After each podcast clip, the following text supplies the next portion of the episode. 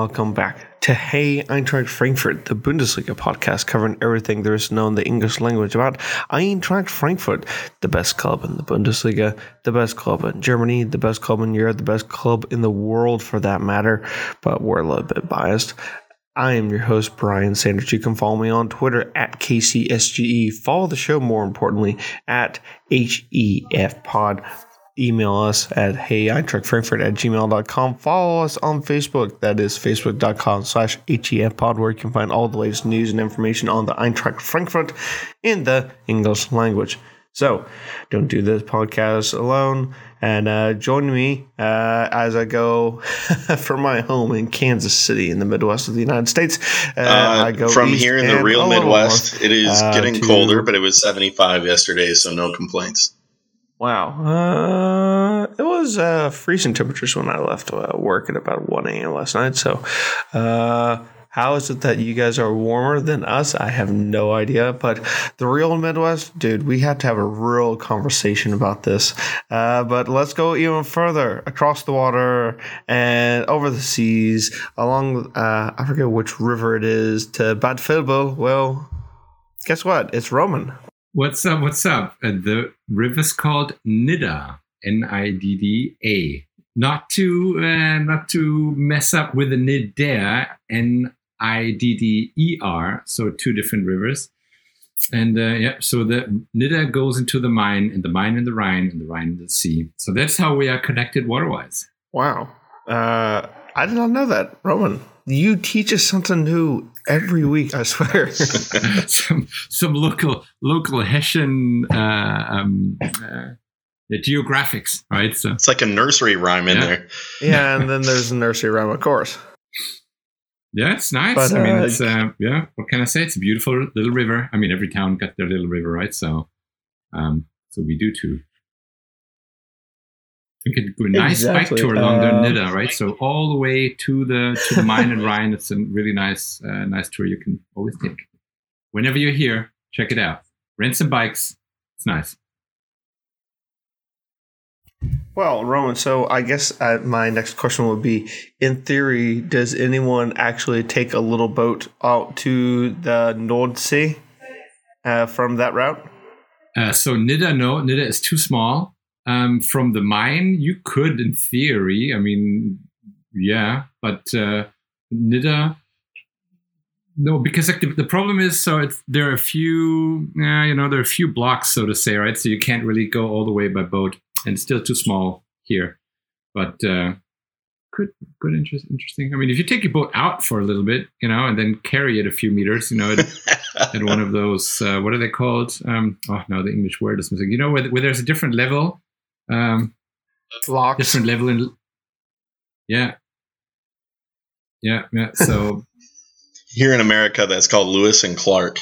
Lewis yeah. and clark.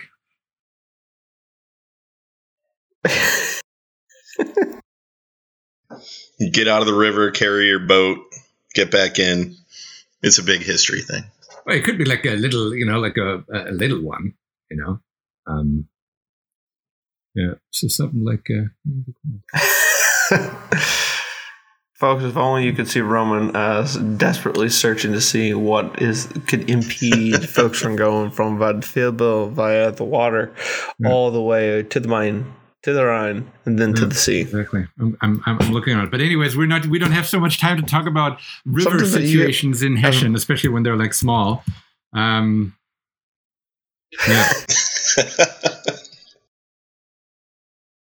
Yeah, and these small lakes that are around Detroit and small rivers that are around Kansas City. I mean, the Missouri River, Mississippi River, and uh, various Great Lakes that uh, Chris has. Yeah, not a big deal. All very small and minuscule, right? yeah. Let's yeah. get to uh, hey, Eintracht rivers and lakes. Yeah, exactly. Um, let's get to the match that drives us all mad. Uh, and that is Eintracht Frankfurt to Stuttgart 2. I know I don't have my usual verve and shouting, you know, the re- match day result, but this is a third draw that the Eintracht have had to come from behind to snatch points.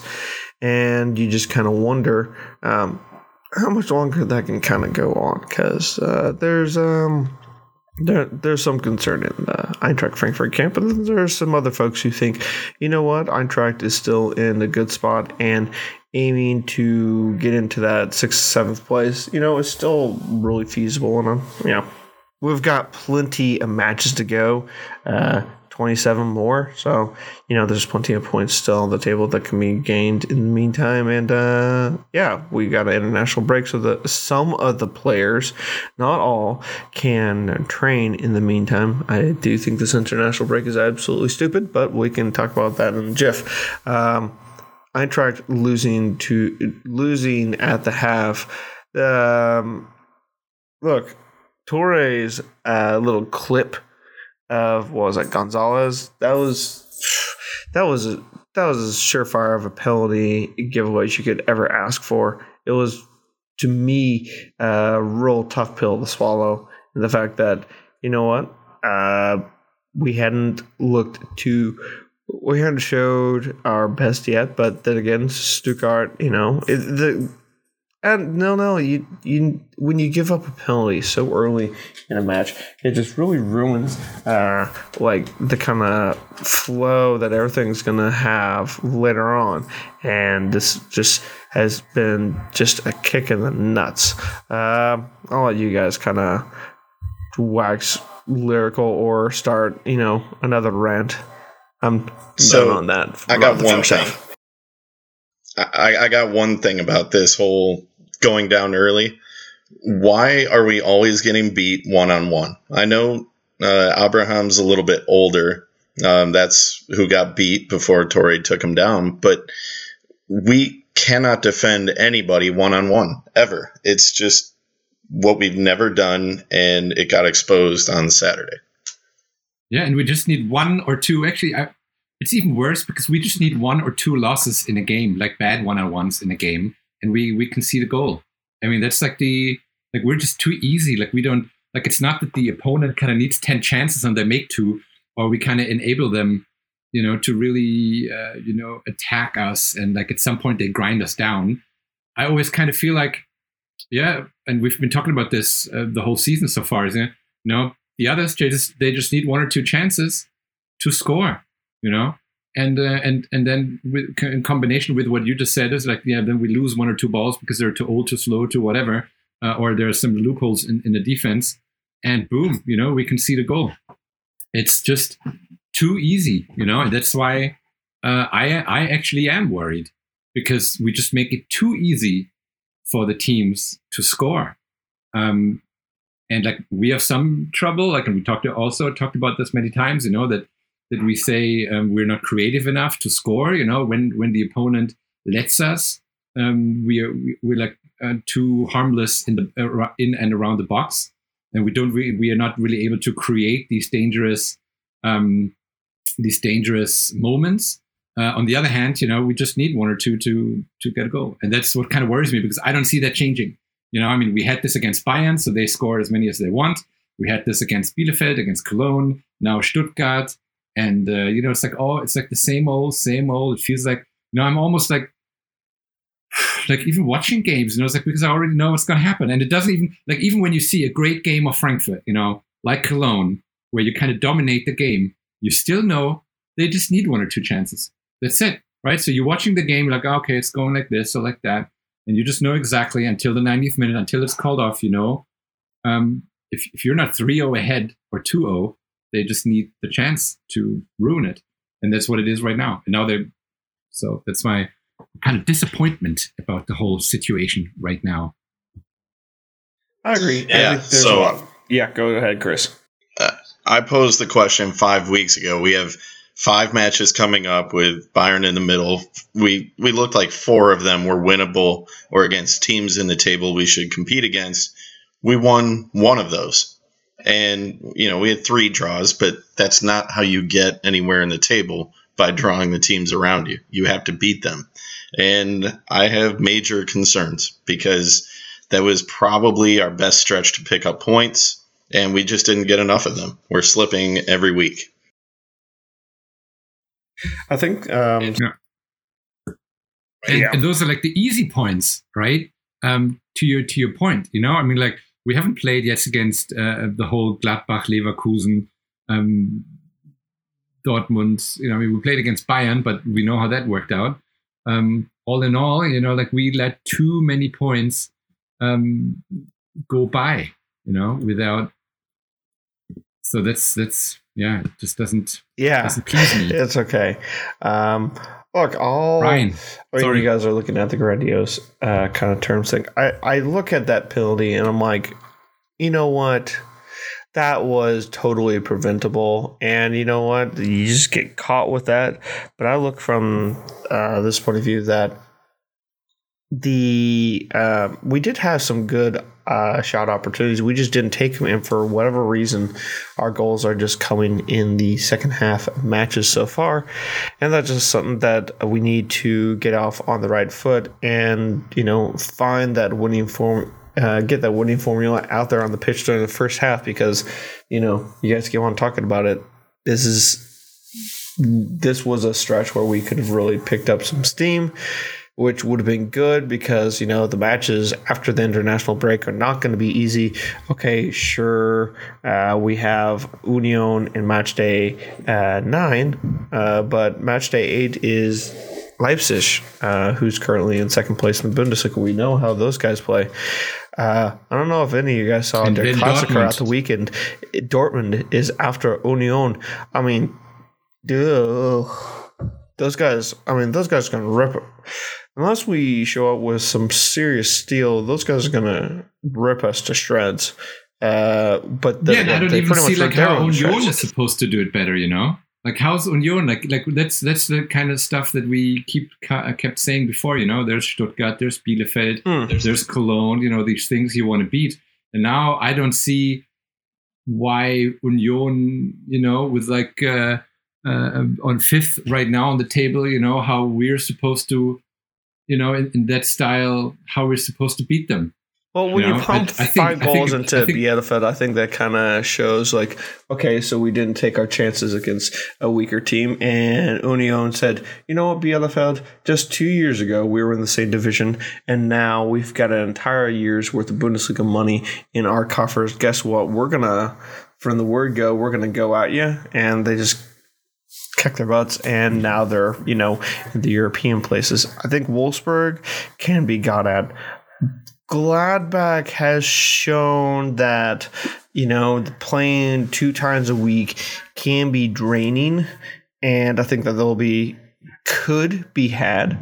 Uh, Augsburg, we know who they are, and so if we're not, if we do not get minimum one point against those guys away to Augsburg, that's going to be a real kick in the nuts right before we go uh, into our DFB Pokal, which uh, we'll get into later. And then we play that same DFB Pokal team the very moment we return uh, in January. So uh, I'll say this much. Okay, let's look at the second half. So, uh, a couple of substitutions were made. Uh, we're still, I'm still kind of wondering on why Djibril Sow is not seen as a guy who can uh, start from uh, the very first minute. But uh, three substitutions that Yeah. Each one of the substitutions I will go at uh, fill me with uh, you know positivity. I think Djibril Sow still to me is a better midfielder and has a higher promise uh, than say an. Uh,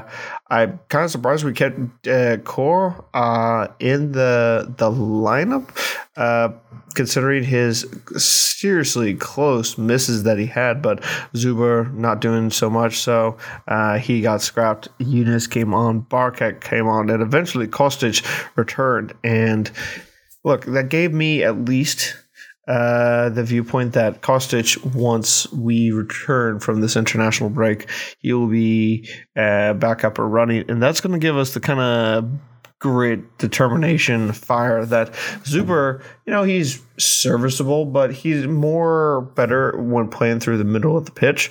And Kostic, once we put him out on you know, out in the wing, oh, he's gonna get back to creating all sorts of havoc.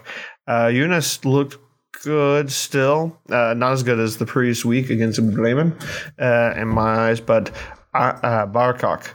Uh, Barkok is back is uh, what I put in the show notes. And not gonna lie, like when we sent him out on loan, there was a great hope that you know two seasons at Dusseldorf will allow him to get some good uh, playing time, some good experience, and he'll come back to us ready to take on the reins as a senior player on the team. It, whilst he hasn't gotten the experience based on that based on his work ethic that I saw during the second half, I want him. Uh, it, look, if we're going to use him as a super sub role, okay, but eventually I'm going to want him to start uh, being in that starting 11 and not uh, as one of the available substitutes on the bench. Yeah, he should yeah. be starting, no doubt about it.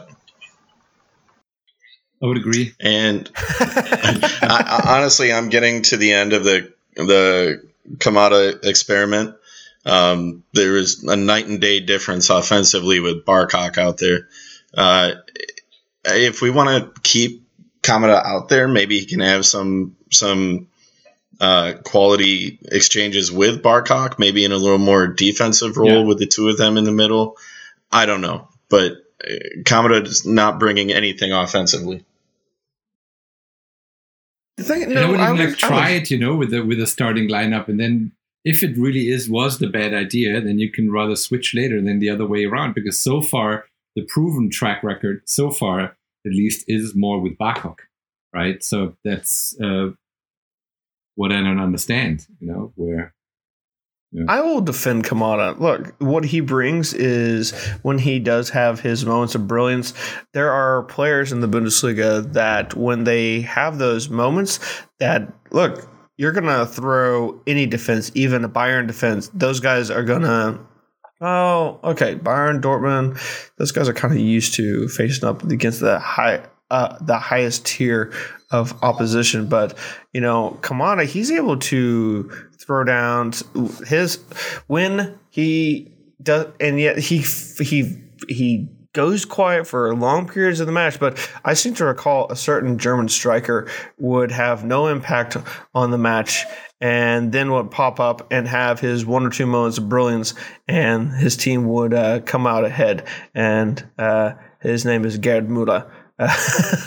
now, uh, no, different kind of different kind of players, but the thing is, you know, uh, Kamada, he does add a kind of wild card factor that you know what when that card is played right, so suddenly you have uh, Bundesliga defenses that are not going to have anything uh, to say against them. And look, I just worry the moment that honestly, there's one player.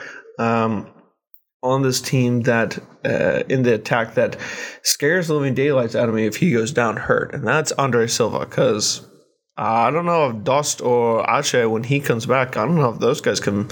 Uh, like what we'll be able to do. I mean, I guess we could put Kostic as that center forward and just see what we can do until Silva's gone. But um, that's kind of I look Kamada when he has his moment uh, will be that wild card factor that Bundesliga teams hate to deal with, and that you know, look, he just needs some more consistency, and that's just going to take more and more time. Sure, we saw it uh, last year in blips as well, pretty bright blips as well, but look, it's there. We see it when it pops up, and you're just like, oh my gosh, where that brilliant flash just came out of nowhere. Why can't we see that more often? Well, you know what? Lionel Messi wasn't built in a day, and I think that Kamada has more to offer us in terms of stability, more in terms of productivity, and that's just going to come with time.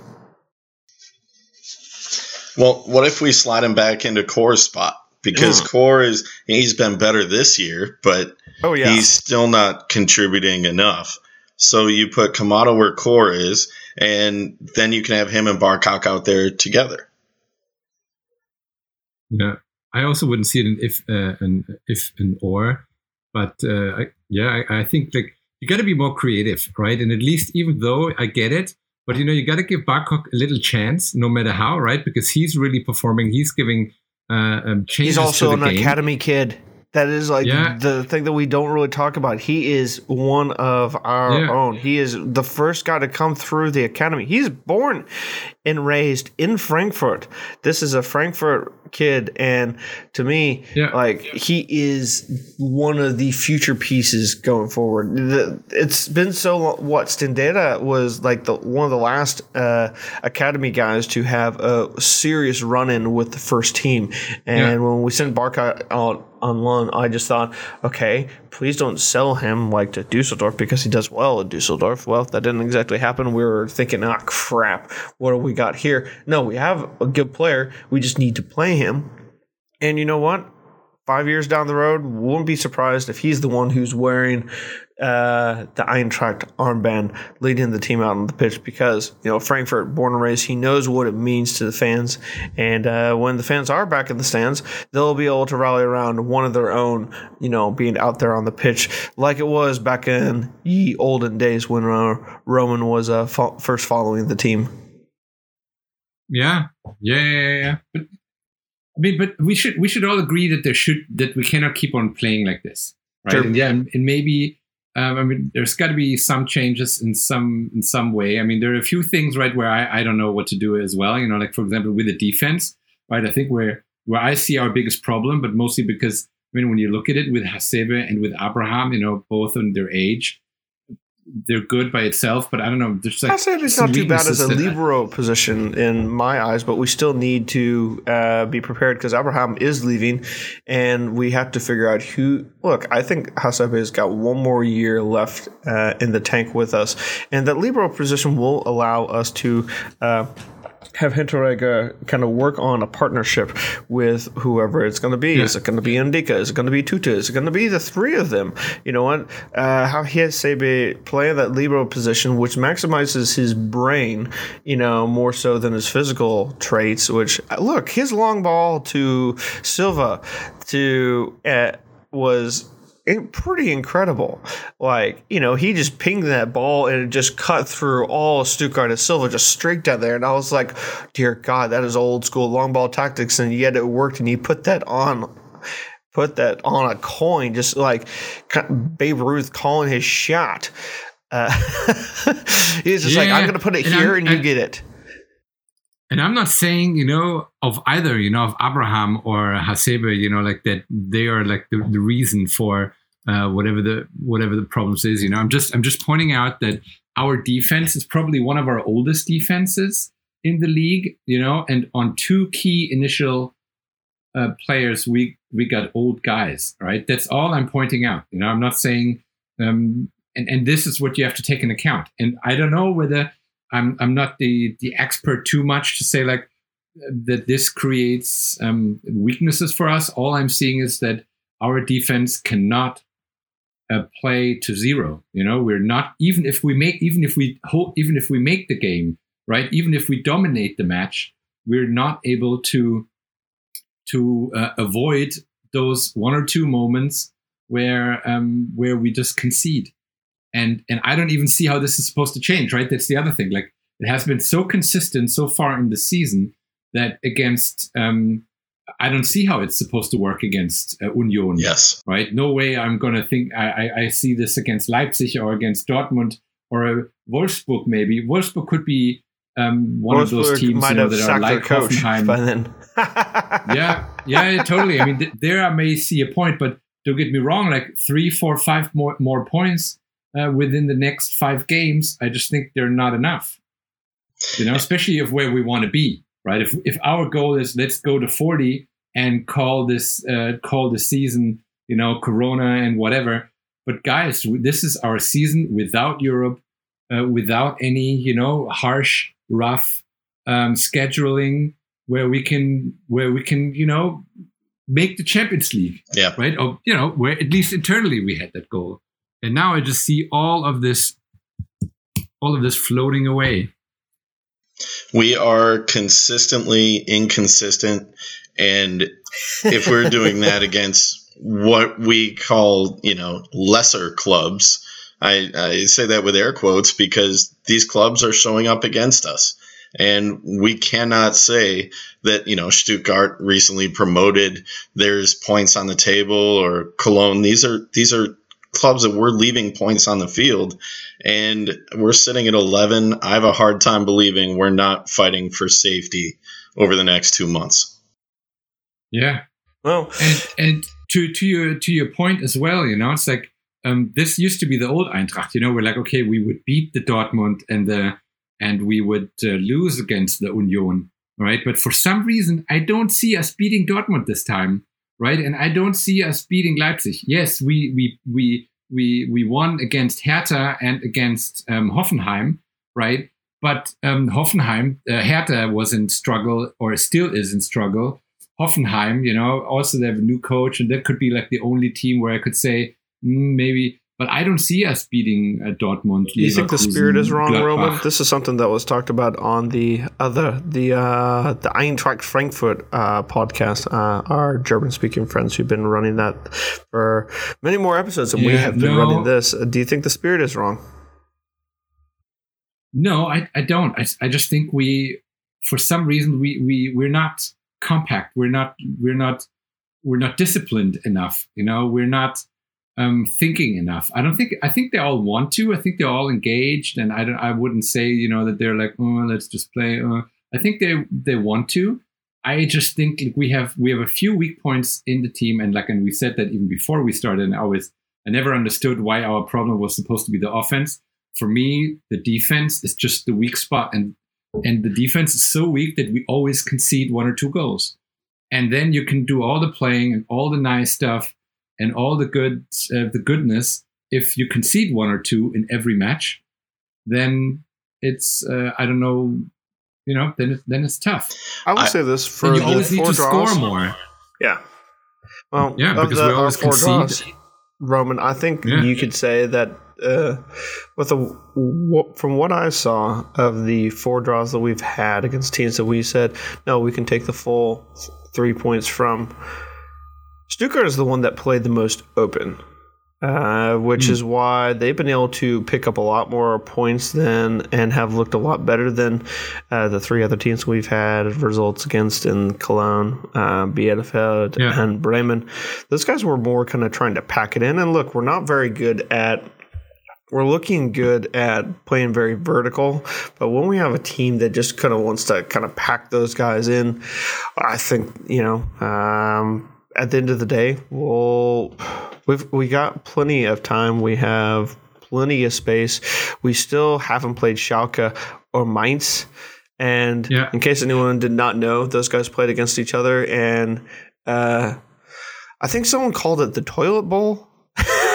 That's being polite. So there are those two teams that are still down there. Oh, and you know, so I mean, to your credit, Chris, I know that you're talking about, you know, we seriously need to, you know, be wary of the drop. I'm not as wary of that because in the meantime we're going to pick up points you know here and there. We'll be more than likely we'll still be frustrated. We'll still probably be about mid-table because uh, there's so there's only so many points that one i mean if bielefeld can pick up there's only so many points that schalke and mainz can pick up.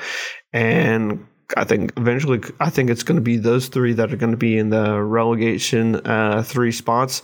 You know, mm-hmm. we still haven't played Freiburg, and at the weekend they just, I mean, Christian Streich said that uh, it's like, well, what else are you going to do? Uh, Leipzig just put the hammer. I think he said something along the lines of, you know, just they came to play and they shut us down, and he kind of, you know, did in a sort of a mic drop kind of a. Uh, blanket statement, but you know, look, we've we've whinged enough about the for right now. We though we have talked about a few bright spots uh, as we're kind of uh, doing a shorter ish episode than normal. It is time for our favorite segment breaker. It is hashtag What Are We Drinking? And uh, you know, uh, as everyone had, well, as it's a little bit early for uh, two of us, so we can kind of comment on the beers that we are drinking of late. Maybe not right this very moment, but Roman, what do you have for us? Oh God, I'm not drinking anything actually. Oh, okay, then in general, I'm just loaded with work. I, I I I don't even think I have even my water is gone. You know, so I've just been from just work and appointment to appointment and conference call to conference call, and I don't have uh, I don't have anything to drink. I couldn't even pull anything off somewhere. Well, if you need a bottle, well, let me know if you need a bottle of Glenfiddich. I'll tell you uh, where the distillery Oh, is so you can place your order.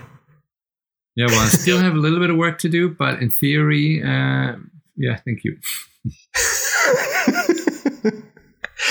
uh, Chris, the land of uh, the land of snow and uh, alcohol, in the state of Michigan. Uh, what do you got for us? Well, given that the temperature has dropped 35 degrees in the last 12 hours, uh, I've switched from nice cold beer to nice hot Glühwein from our local German ethnic market. And uh, I've got it heating on the stove right now, and I'm excited to Ooh. dive into that this afternoon. Oh, nice. Yeah, uh, cool. Is it a bra- is it an American brand or is it like one that's uh? no, it is it is German import. I can't see the label from here. Great, uh, you know, radio moment. I got Glühwein over there somewhere warming up. there you go. That's there you go. Exactly. Um, so I'm going. Uh, so all my Oktoberfest has been uh, used up, and it is time, especially uh, now, to start bra- cracking open the winter warmers. Uh, I have just gotten uh, Kansas City's uh, own well-known brewery, uh, Boulevard Brewing Company, has come out with uh, their traditional holiday beer, the Nutcracker Ale, and it's deep, it's dark, it's got a well, let me preface. Uh, in Kansas City, we're well known for our barbecue, and a lot of our barbecue sauces are molasses based, and this is also a mol- got a little bit of uh, that uh, in it. So uh, I have been very pleased with uh, Boulevard's Nutcracker so far. And if anyone is curious about, okay, why is Kansas City do that? Uh, the Southerners.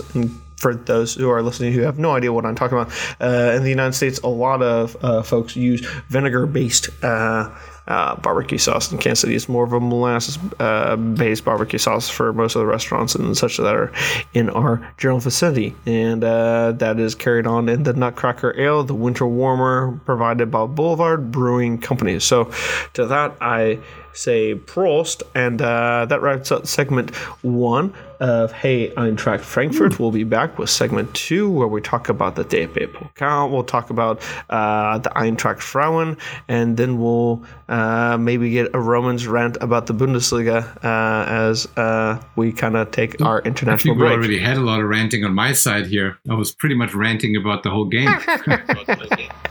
so stay with.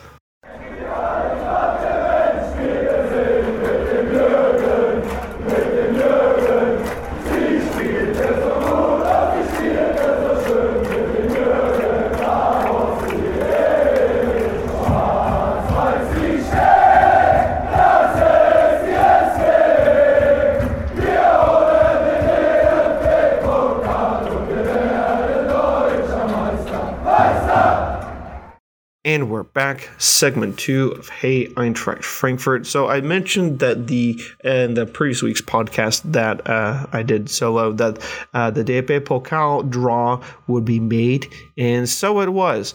And Eintracht has been drawn with Bayer Leverkusen.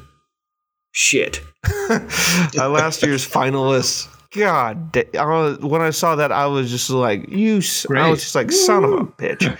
uh, as there goes the expletive uh, mark for the podcast.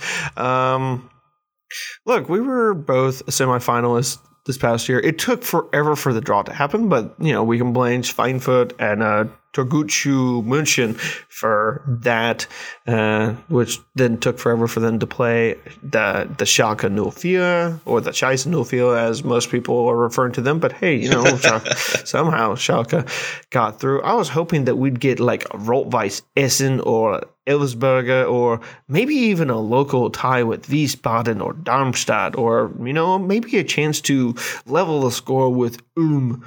And uh, we got probably if you look at all the other draws that uh, all the other draws that happened, we are honestly our matchup is the biggest matchup that there is, the biggest, high, most high profile matchup. I guess you have Stuttgart Freiburg is kind of a big deal. I mean, Hanover is kind of close to Bremen, so I guess that can be considered a big deal.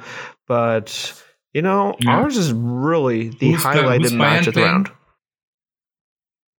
Who's Bayern playing? Oh, uh, Kiel, who are currently in. Kiel. Well, I'll bet they show that on live TV. They don't care about all the other ones as long as you know they show Bayern. Um, I would even bet money on that. You know. Yeah, well, I mean, uh, it's not that. Uh, I mean, Kiel's not too bad when it comes to the Zweite Liga. Uh, in case anyone did not know, they played out to a draw with Hamburg, and so the table still sits with Hamburg at the top of the Zweite Liga with a four-point gap. Then you got uh, weirdly, uh, Northern Club Osnabrück uh, on 13, then 12 points each for uh, Greuther Fürth and Holstein Kiel, uh, if I got my pronunciations right. Roman, grades out uh, grades out of ten. Holst- uh, yeah, actually pretty good. Yeah, Holstein Kiel. I mean, like, what what else is there to say? the Storks. The Storks, yeah. Um, I was hoping, you know, that at this point we might, at least in the Zweite Liga, be having uh, some more traditional teams like a Bochum or uh, obviously Hannover 96 would be lovely to have back up there. But I mean, actually, it's kind of is very ugly down at the bottom of the Zweite Liga, where Fortuna Dusseldorf is on the cusp of the relegation zone. You got Karlsruhe, you got Nuremberg, you got St. Pauli, who are all mm-hmm. down there. It's it's pretty ugly. But then again, you know, all these teams are on eight and seven points, and then there's a big old gap, and then there's Würzburger Kickers at bottom with one point from seven matches played. We could be the, we could be a Würzburger fan, and then you would almost have to be an Eintracht fan just to have a team to cheer for in the uh, Erste Bundesliga. But you know, DP Pokal. Uh, it kind of is weird because so we got uh, our match that's going to be played for. I guess this is the um, you know what. Um, so this is going to be match day 14 that the Eintracht will be playing in the Bundesliga against uh, uh, against Bayer Leverkusen. Um, actually, it's match day 14. So uh, that the time slot hasn't been announced for match day 13 and beyond. Uh, that's mostly down to who's gonna who has qualified from uh, the UEFA group stages. Uh, and beyond, uh, they'll probably announce the. I think how it goes is they'll announce like the first four fixed the next four fixture time slots after this international window. So we'll find out probably by the time we record our next podcast of what times there will be, you know, for all the matches in January. Um, like I said, that's down to uh, how the teams eh, who are participating in the UEFA Europa League and Champions League do to make sure that they get through to the you know next rounds, or if they're not, because remember. Uh, uh, Europa League plays on Thursday, Champions League on Tuesday and Wednesday, and those clubs who are participating in that are going through the gauntlet. But you know, who knows? Maybe those guys will uh, all. Come, maybe all six who are currently involved will come out on the other end, and uh, you know, you know, only good things for the Bundesliga itself. But it, it, I was hoping for a deep run for the Pokal, and now I'm like, damn it, we had to freaking face against one of the higher teams, and it'll be kind of crazy. Kind of like when we played last year uh, season uh, when we were scheduled to play Bremen in the Pokal in the Bundesliga in back to back, and then you know one of those matches got pushed out because of uh, the weather in Salzburg. Or when that match got pushed back a day. Um, it's going to be quite interesting, and I'll say this much: for us playing those guys in back to back matches, I think. Uh, the Bundesliga match is probably going to be the more interesting of the two because um, we'll, they'll have been played in such close proximity that you know it'd be like a head-to-head match in the Champions League where you know, hey, guess what? We saw tactics here, and you're gonna, ha- you know, it's all it's more going to be about the tactics, not necessarily about the you know personal man motivation. Uh, you know, I'm looking way down the line, guys. Uh, uh could be hmm. worse. We could be playing Bayern again. Yeah, that's true. But I mean, what can we do? You know, I mean, like Yeah. that's. But um, you know, with the Pokal, I don't worry. I think there's always possibilities in the Pokal. You know, you just got to live with what you get, and if you want to win, you got to beat everyone. hmm So, um, uh, you know, of course, you know, it's always easier to have some somebody second league or even third league team, you know. But I think in, the Pokal you can always make a change, you know, no matter what. I think there's always high on, it's always high on uh, on motivation. Um, you know, so I think you know everything is possible, and at least against Leverkusen, ah, well, you're not going to make the money with a full stadium, that's for sure. But um, but yeah, yeah, I think at the Pokal everything is possible. I'm not really worried about this, and especially right now since the since the the performance in the league is so bad. You know, like I like the Pokal is like so far away. Um, yeah, so let's just see how where we are once we get there. And uh, I got all the other worries right now. You know, so um, Yeah. I don't I don't even it's, it's so far away the Pokal. It's like if you would ask me like, what do you think? Are we going to do? Uh, yeah, it's just so far away. I know it's not good uh, good form to look too far ahead, but I think the the one thing I'm going to look at out of that, no matter what happens in the in the cup match, what kind of changes does Hütter make? I know I'm on the fence with him right now.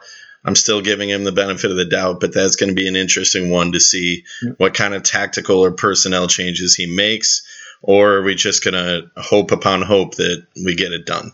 And we'll see. We'll see indeed. So uh, we've It's done a lot actually of an interesting an interesting take Okay. With the uh, with the Hütter thing, right? So I'm not I don't want to like blow in the same horn as we say, right? So, um, but yeah, due to Hütter is COVID, going to be interesting. obviously. Um, yeah, exactly. Yeah, I mean, I, I, I, I would also give him the benefit of a doubt, but still, you know, like, so here's the thing with Hütter, right? So generally speaking, I don't think he is the mastermind then that I hoped he would. He would be, you know, the one who who can get 15% more out of each player. I think that ship has almost sailed.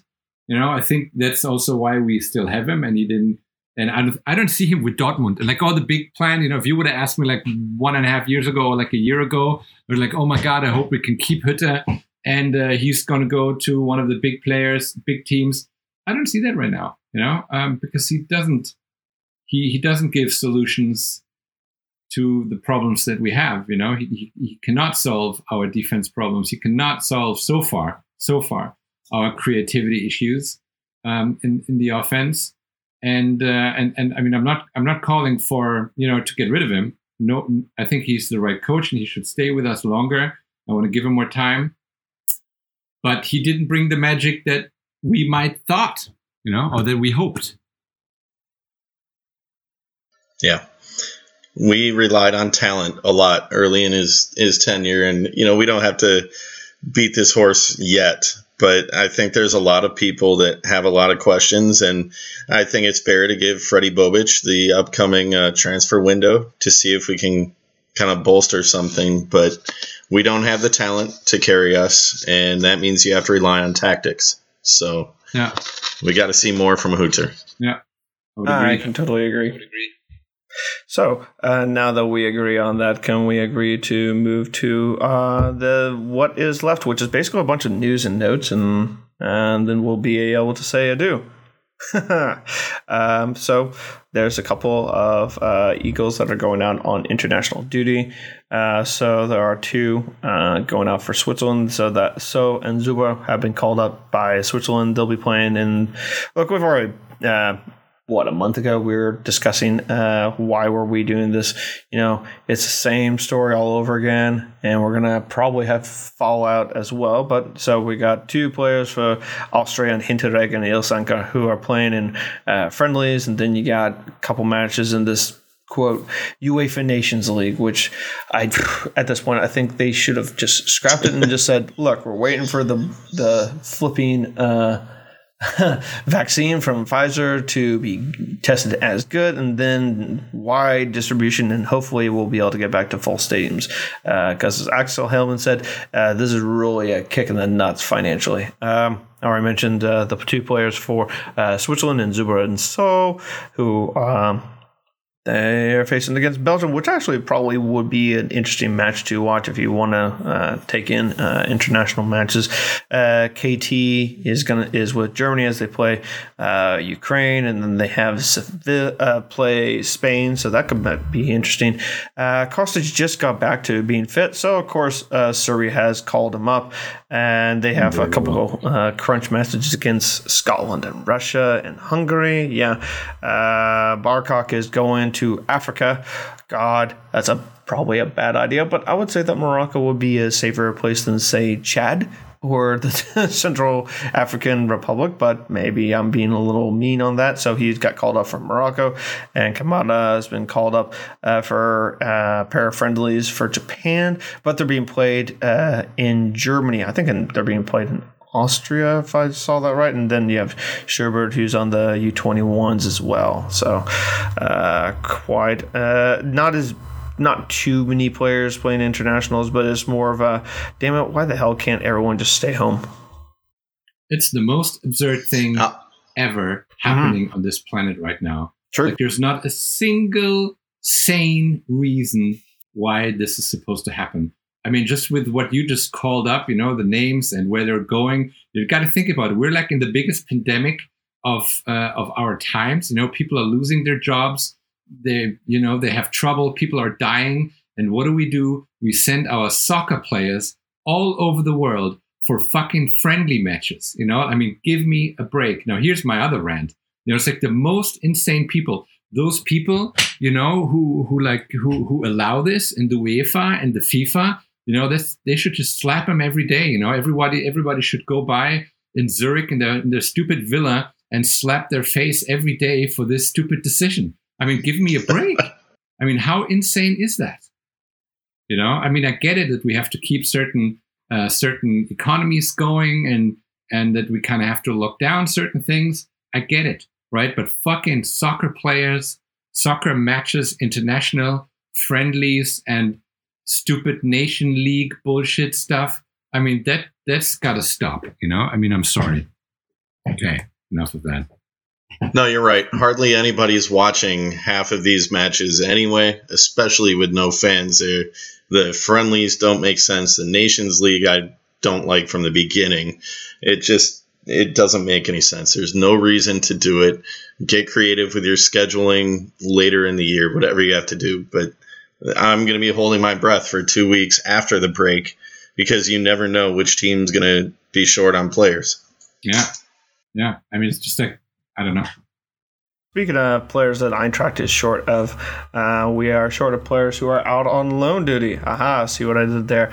Uh, so Zalazar uh, has actually been probably doing the uh, best of the of all of our loanees.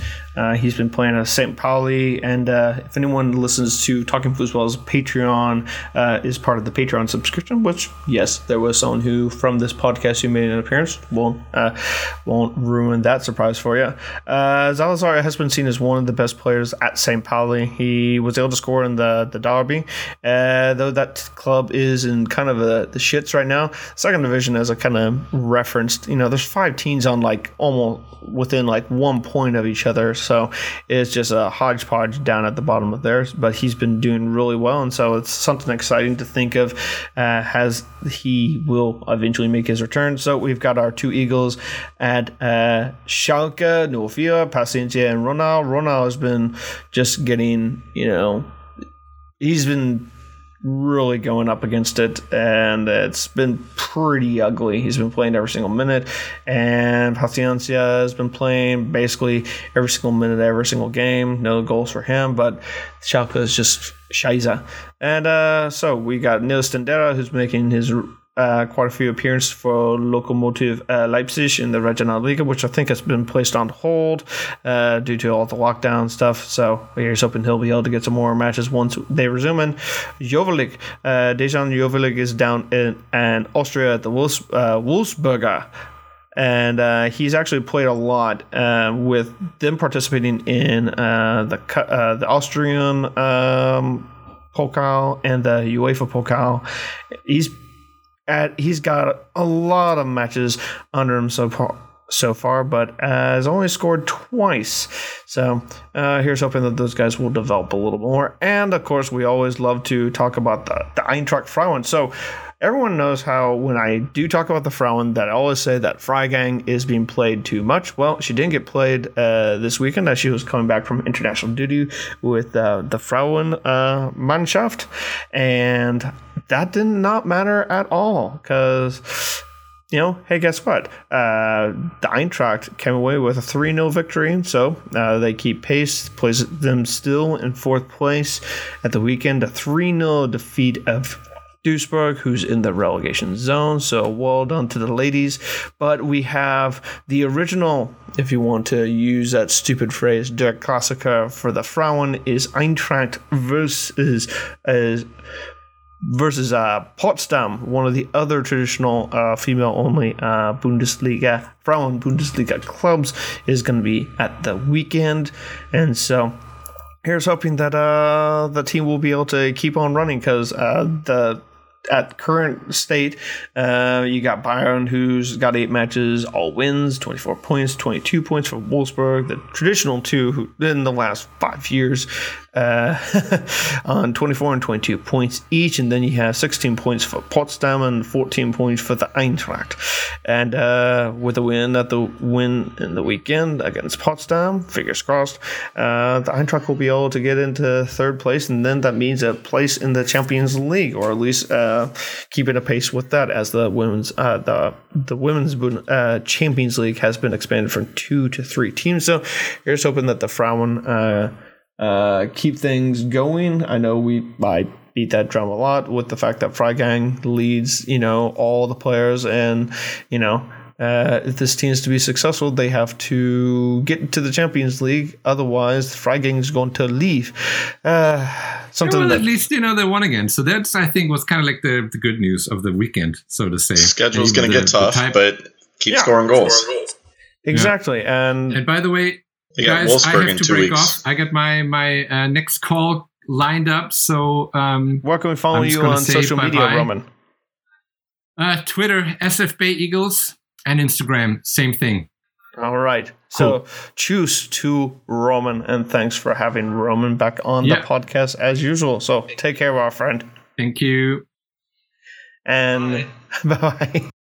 So, Chris, um, you've been paying attention to a lot of what, uh, uh, uh, as other people have. Um, what do you think has probably been, whilst it is uh, fun to watch the Frauen Bundesliga and have the Eintracht be part of that, I found it really uh, pain in the butt considering the fact that the Frauen Bundesliga is one of, I would say, one of the four uh, great female soccer leagues in the world. Uh, NWSL, uh, our own league being one. then you have England with the uh, WSL, and then you have, I guess, it, well, I mean, some people would say I'm kind of stretching here. Aside from the Frauen Bundesliga, you then have the French uh, Division One. Division right. One. I mean, the fact that you know you have this magenta sports that just makes it so that you know unless you have a VPN to watch the match to cheat and watch the matches they force you to almost be in Germany to watch and you can't really enjoy the Eintracht Frauen unless it's on the the old feed and even that from the DFL uh, not DFL DFB's uh, YouTube channel they used to show matches there all the time and now you, the access has it's just been severely yeah. it's so hit and miss and it's just frustrating because you know what? This is one of the genuine best leagues in uh, in the women's game. And you know, you have Eintracht versus Potsdam. You would think that that would be you know a key marquee match to be able to show worldwide. And when it comes to broadcasting in the United States, or even you know, even if it is just on a pay subscription, it's really frustrating the fact that you know when it comes to the coverage that you know it's on the Magenta Sports, but hey, guess what? You aren't allowed access to that worldwide. This is one of the best leagues in the world uh, when it comes to the women's game. You have two exceedingly top end teams, and you got in. Um, Bayern, you have it in Wolfsburg, and you can't even and beyond just the Eintracht, and you can't have access to it. It's not like as though this is the league Yeah. that most uh, that has typically out. If you take Olympique Lyonnais out of you know the contention, who have been what the champions of Europe for like six of the last eight seasons. If you take them out of it, the Frauen Bundesliga has been the league that is providing the other finalists, if not the other winners, season in, season out, and there's no way to watch it. Whilst NBC in their connection with uh, the English Premier League, shown in the United States, st- is has picked up the rights to show those matches, especially when you know the English Premier League is not, you know, is taking a week off like they are this weekend. Yeah, it you know it, it's interesting, especially for those listening in the United States. You've seen some big American names, uh, the Carly Lloyds and Alex Morgan sign in Europe um, because the Premier League has the money uh, and the clubs are going to have the money. But the consistency year in and year out for the best play in Europe has been the women in Germany, and uh, for those that don't follow the women's game as closely as I do, Wolfsburg is, I mean, and, and along with Bayern, but Wolfsburg is a giant in the women's game in Europe. And the opportunity to see a traditional team like Potsdam next week and then Wolfsburg the week after that, we're not going to have that opportunity. I'm going to find it. I'm going to go searching high and low on the internet and probably sign up for some illegal stuff that someone's going to steal my credit card info but I'm going to find a way to watch the match. And I'd much prefer to spend my money in a more safe and legal route to find the match. But you know, I hope that's something that that the DFL can do is say, hey, uh, the partners the partners we have on the men's broadcast side, what can we do to garner some interest on the women's side? Because there are some great matches being played. Women's soccer worldwide is is on an uptick right now. It's always been bigger in the United States because of the U.S. women's team's success. But even worldwide, you're seeing a lot of players get that recognition outside of the World Cup cycle. And I love seeing that. And I hope, I hope uh, that the Eintracht Frauen get that kind of exposure that they deserve, especially with with the merger and them now being under the Eagle crest. It's a big deal and that's something that should be promoted. I know that the club does a great job of promoting them, but the the association needs to be more involved and make it more accessible to everyone. I do agree because it's it's one of the top leagues. Uh, we mentioned that. Look, uh, from a U.S. standpoint, you have so many uh, members of the women's national team who've all moved to England. Now, a lot of them say, "Oh, they're you know a big club," and you know when they're referencing Manchester United, they're not talking about Manchester United women. They're talking about Manchester United as a team. Whilst you can, whilst guess what? You know, if you did go to a uh, Bayern Munich, hey, guess what? They were the quarterfinalists. They only lost to the eventual champions. You could go to Wolfsburg. Hey, where did they finish? Oh yeah, they won the Frauen Bundesliga title. They won the. Uh, they then got excuse me, not won, but they uh, lost to Olympique Lyon in the Women's Champions League final, which in case folks are kind of not aware, um, CBS, uh, who's picked up the rights from uh, BR Live and Turner Sports, who've been showing the uh, Men's Champions League, guess what?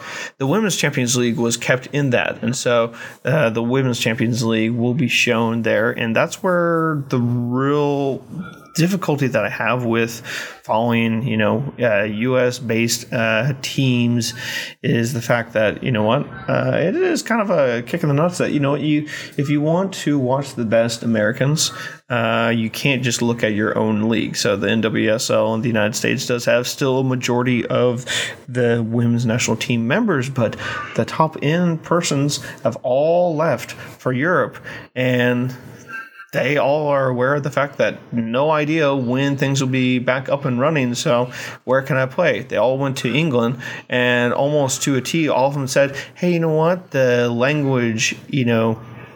The lack of dealing with the language, the lack of language difficulties, is a real uh, thing there. And yet, when we were talking to uh, the Eintracht Frankfurt's uh, own uh, American goalkeeper, uh, Heaberlin, uh, the Brady talked about how the whilst the language was a difficulty, she knew that when she made her move to uh, the Frauen Bundesliga, and originally that was with uh, Potsdam, uh, she said that when she made the move, that was seen as the women's league to go to, despite the fact that there was the language difficulties.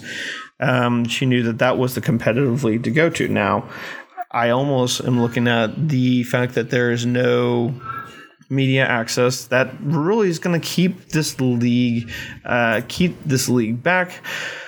But uh, I, I, don't I don't have enough skin in the game as someone who's a father of a little girl who probably thinks that soccer is just more of a fun thing and hey maybe at one point she'll think of it as something bigger you almost want her to have the opportunity to look at another league, look at the Eintracht, because she knows that dad loves the Eintracht. She can look yeah. at the fact that there is a pathway to Germany, to one of the best leagues. And I would hope that the future is bright, but right now, it whilst the Eintracht future is bright, it the league is not as bright as it could be with no real good way to watch all the matches. You know, you're provided with what a match that you're able to watch every week, and even then, you need like this VPN thing is just driving me mad. I, I know it, I'm it is a mess. and I didn't get off. I know. I mean, I I am a girl dad, and I'm all about the women's sports uh, across the board. But because I'm such a soccer fan and I love having my daughter involved with it, um, she sees the Frankfurt men play, and, and when we put the Frankfurt girls on, she said, "Daddy, that that's girls. They're wearing your jersey." And like, no, they're they're not wearing mine. They're wearing ours. You want that to be the family experience, not just for the men's side, for the women's too. And we're missing out on that opportunity. The league as a whole is missing that opportunity to reach a more broad audience and a youthful audience. Younger people are watching women's soccer more than older people are and that's something they need to tap into. But yeah, we ranted about it. It is what it is. Nothing contractually is going to change during the season. So, and in case anyone's wondering, it's like, well, how do you know that the women's game is being broadcast of other leagues? Um, just on Friday alone when the Eintracht uh, Frauen take on uh, Turbine Potsdam in a real high end clash that we have already discussed um, on ESPN Plus, the same platform that shows uh, uh, the Bundesliga in the United States.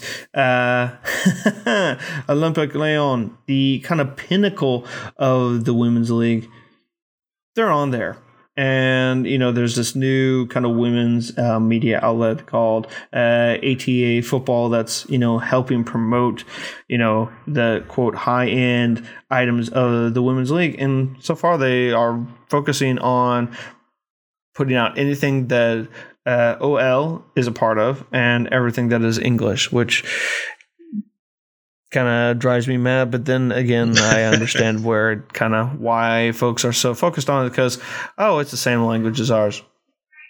It's a resources issue right now. You have to justify breaking that language barrier, and right now it's not there. Well, anyways, um, that kind of wraps up all the talking points that we had for this week's episode of Hey Eintracht Frankfurt, episode 147. Uh, Chris, I'm giving you a platform here to not only discuss where they can find you in the social media landscape, but what is going on that you want to bring highlight to in the world. Oh boy! Well, uh, unless you know. of course you want to talk about uh, certain U.S. pol- politics, of which I've look, I've tried to stay away from. As we record, this is on um, in the United States, uh, U.S. Uh, Veterans Day, which honors those who have served, of which you are one who has served. So I'll let you have the soapbox uh, for the moment. Yeah. Though, if it is about the politics, let's try and uh, keep. No, I'm going to leave that one out of it. I'm yeah, politicked out for the week, and those that follow me on Twitter, my my Twitter will go back to normal now that this election is over. I'll talk soccer again on at uh, C and the T three one three, but um, um, as far as Veterans Day goes, there's a very close connection between U.S. veterans and Eintracht Frankfurt. Um, obviously, Timothy Chandler, his father was a service member, the United States Army. Uh, Timmy grew up in Frankfurt, uh, son of an American. There's a connection there. And then the American bases in the Frankfurt area, uh, from K Town not far away, and and uh, Ramstein Air Base not far away, Wiesbaden down the road. Uh, that's the reason a lot of Americans follow Eintracht Frankfurt. Not me. I lived down near Nuremberg for a while. That's not my connection, but it's a big deal. And so, you know, for those that serve, those that spent their time in Germany in their tours of duty, I appreciate it. I was right there with you, and I know Brian, you feel the same way. So, happy Veterans Yeah, Day, everybody. whilst unable to do my own service, uh, blame Uncle Sam on that and uh, certain decisions therein. But you know, you know I'm not. I'm to stop gr- uh, grumbling about that. But yeah, uh, Veterans Day. It's a time that, uh, and for those who are in uh, Canada and the UK, our fellow listeners, uh, this is obviously a different day, Remembrance Day, and it's to it's really to honor those who have served. We're not trying to go back in history to kind of relive moments where you know people did uh, serve and all that, because I think that that kind of um, that kind of defeats the purpose of why uh, those are being honored. So, you know, from all the days of service, I say uh, thank you for, to anyone who has, you know, put on the uniform to protect those of their neighbors and friends. I think that is something that. Um, at times can be uh, glorified, but you know it's a simple act of saying thank you to anyone who then was able to uh, uphold, you know, the rights, the liberties that people are able to enjoy that um, are kept uh, up by those who decide to make that self-service sacrifice uh, to fight to protect their nation by suiting up for their local armed forces. So, We love to have the freedom to talk about our mid level club. God bless America. yeah, ay, ay, ay, ay, ay. yeah, uh, there's that too. Uh, that kind of, I think that kind of beats this thing. Uh, kind of uh, takes care of everything here. Uh, to wrap it all up, where can we find you on social media? I'm on Twitter at C in the D three one three, and I like to stir stuff up on our Hey Eintracht Frankfurt Discord channel. There we go. Yeah, find us. Uh, uh, join the Eintracht Discord channel. Uh, you can find that in uh, Twitter and uh, Facebook link. And I'll, of course, uh, I tweet that out from time to time. So follow the show on Twitter. That is at HEF Pod. You can follow us on Facebook. That is facebook.com slash HEF Pod for all the English language information covering the Eintracht. And of course, you can follow me on Twitter at KCSGE. Roman can be found at at SF Bay Eagles. So, uh, to wrap up uh, this fun episode of uh, Hey Eintracht Frankfurt, episode 147, uh, take care, everyone, and uh, stay safe, and uh, schalalalalalala. Hey, Eintracht Frankfurt.